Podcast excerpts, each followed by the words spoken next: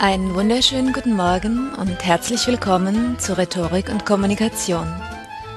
Ich bin Uta Gröschel und heute geht es darum, einen weiteren Verhaltensauslöser unter die Lupe zu nehmen, nachdem wir uns im letzten Podcast mit dem Thema Ähnlichkeit als Vertrauens- und Manipulationsfaktor beschäftigt haben. Der Klassiker der Verhaltensauslöser lautet Wir folgen Autoritäten. Ja, auch nach dem Angriff der 68er auf den Muff aus den Talaren lebt munter in uns der Respekt vor Autoritäten weiter. Und Autoritäten haben durchaus sinnvolle Erscheinungsformen. Wenn die süßen Kleinen auf ihre Eltern hören und sich rechts und links umsehen, bevor sie eine Straße überqueren, dann haben sie definitiv eine bessere Chance, das Erwachsenenalter auch gesund zu erreichen, als wenn sie die ersten Autoritäten ihres Lebens ignorieren. Auch für viele Fachfragen beruhigt es ungemein, sich Autoritäten anzuvertrauen. Dann kochen wir mit Jamie Oliver und vertrauen unsere Steuererklärung einer Expertin an, von der wir hoffen dürfen, dass sie einen möglichst großen Teil der passenden Gesetze überblickt. In demokratischen Gesellschaften mit gutem Bildungszugang und selbstbewussten Bürgern ist die Bedeutung von Autoritäten weniger dramatisch als in klassischen Tyranneien, bei denen ungehorsame Untertanen im wahrsten Sinne des Wortes den Kopf verlieren konnten. Dennoch tendieren wir alle dazu, Autoritäten zu folgen. Wir müssen verstehen, wie grundsätzlich das Prinzip Autorität in uns verankert ist.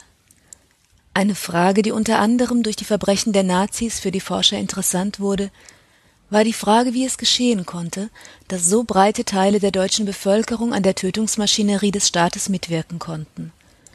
Und natürlich, ob das an einer besonderen Obrigkeits- und Autoritätshörigkeit gerade der Deutschen lag. In Studien wollte 1963 der amerikanische Forscher Stanley Milgram prüfen, ob man ganz normale Amerikaner dazu bringen konnte, unschuldigen Menschen extreme Schmerzen zuzufügen.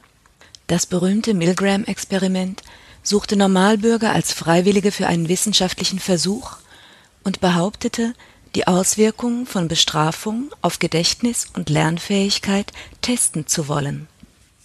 Wer sich meldete, wurde scheinbar durch Auslosung zum Lehrer gemacht, während eine andere Person, die als weiterer freiwilliger Teilnehmer vorgestellt wurde, in Wirklichkeit aber Teil des Experiments war, bei der Auslosung die Rolle des Lernenden bekam. Der Lernende, der Schüler, saß dann hinter einer Wand an einen Stuhl festgebunden und an Elektroden angeschlossen, mit denen man ihm Stromschläge verpassen konnte. Eine Beschriftung zeigte dem Lehrer genau das Niveau der Stromschläge an, von der Kennzeichnung leichter Reiz bei 15 Volt bis hin zur Warnung Lebensgefahr, schwerer Elektroschock. Die Lehrer bekamen zur Probe selbst einen schmerzhaften 45 Volt Schock verpasst. Die Aufgabe des Lehrers bestand dann darin, dem Schüler Wortpaare wie blau, Himmel oder weiß, Schnee vorzulesen. Der Schüler sollte diese Wortpaare wiederholen, und wenn er Fehler machte, sollte ihn der Lehrer mit Stromstößen bestrafen. Dabei sollte er die Stromstöße bei jedem Fehler um 15 Volt erhöhen.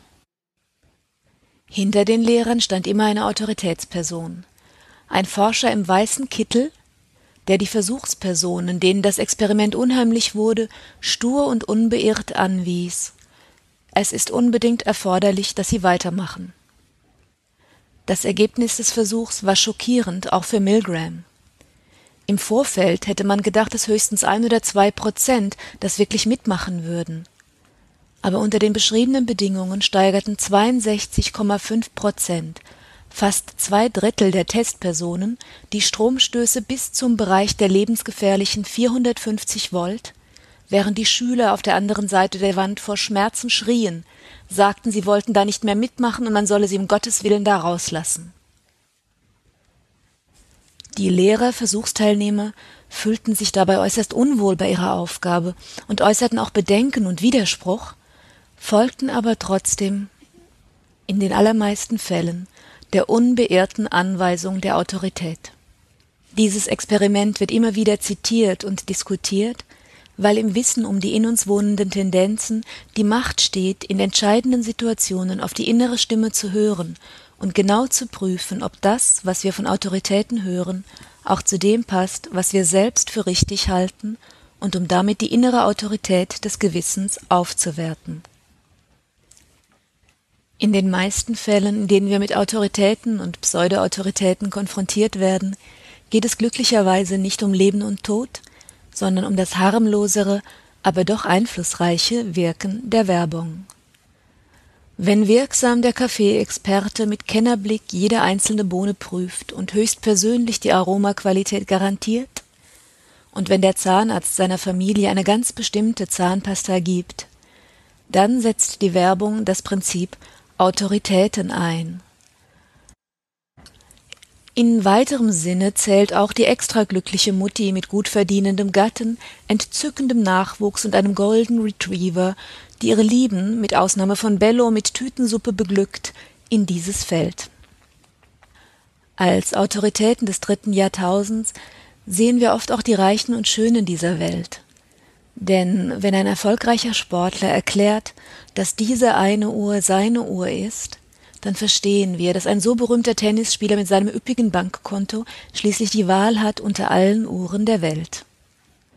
Dabei ist es für die Macht der Botschaft schlicht egal, ob das Großhirn, ob also der Verstand leise flüstert, dass der uhrenliebende Promi doch gut bezahlt wird für diese Werbung. Je besser wir verstehen, mit welchem Ziel man uns eine Autorität vorsetzt, desto besser können wir das Ergebnis der Situation kontrollieren. Auch in Diskussionen kommen Menschen oft mit haltlosen Argumenten und Scheinzusammenhängen durch, wenn sie nur glauben machen können, genau zu wissen, wovon sie reden.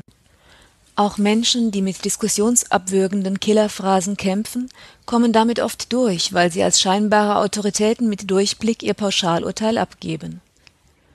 Das werden wir nie durchsetzen. Das ist doch reine Theorie. In der Praxis läuft das nie und nimmer. Dabei sollte man nie davor zurückschrecken, jemanden aufzufordern, noch einmal genauer zu erklären, warum er so denkt, wie er denkt. Ebenso hat man immer das Recht, gegen Ende einer Diskussion zu erklären, dass man noch nicht zufrieden ist mit dem Stand der Argumentation und sich noch näher informieren möchte. Das Prinzip der Autorität ist ein mächtiges Prinzip, dessen wir uns unbedingt bewusst sein sollten. Um weitere Prinzipien, um Einflussfaktoren wie Gegenseitigkeit, Konsequenz, Masse und Knappheit geht es dann im nächsten Podcast. In diesem Sinne, auf Wiederhören, alles Gute und eine schöne Woche.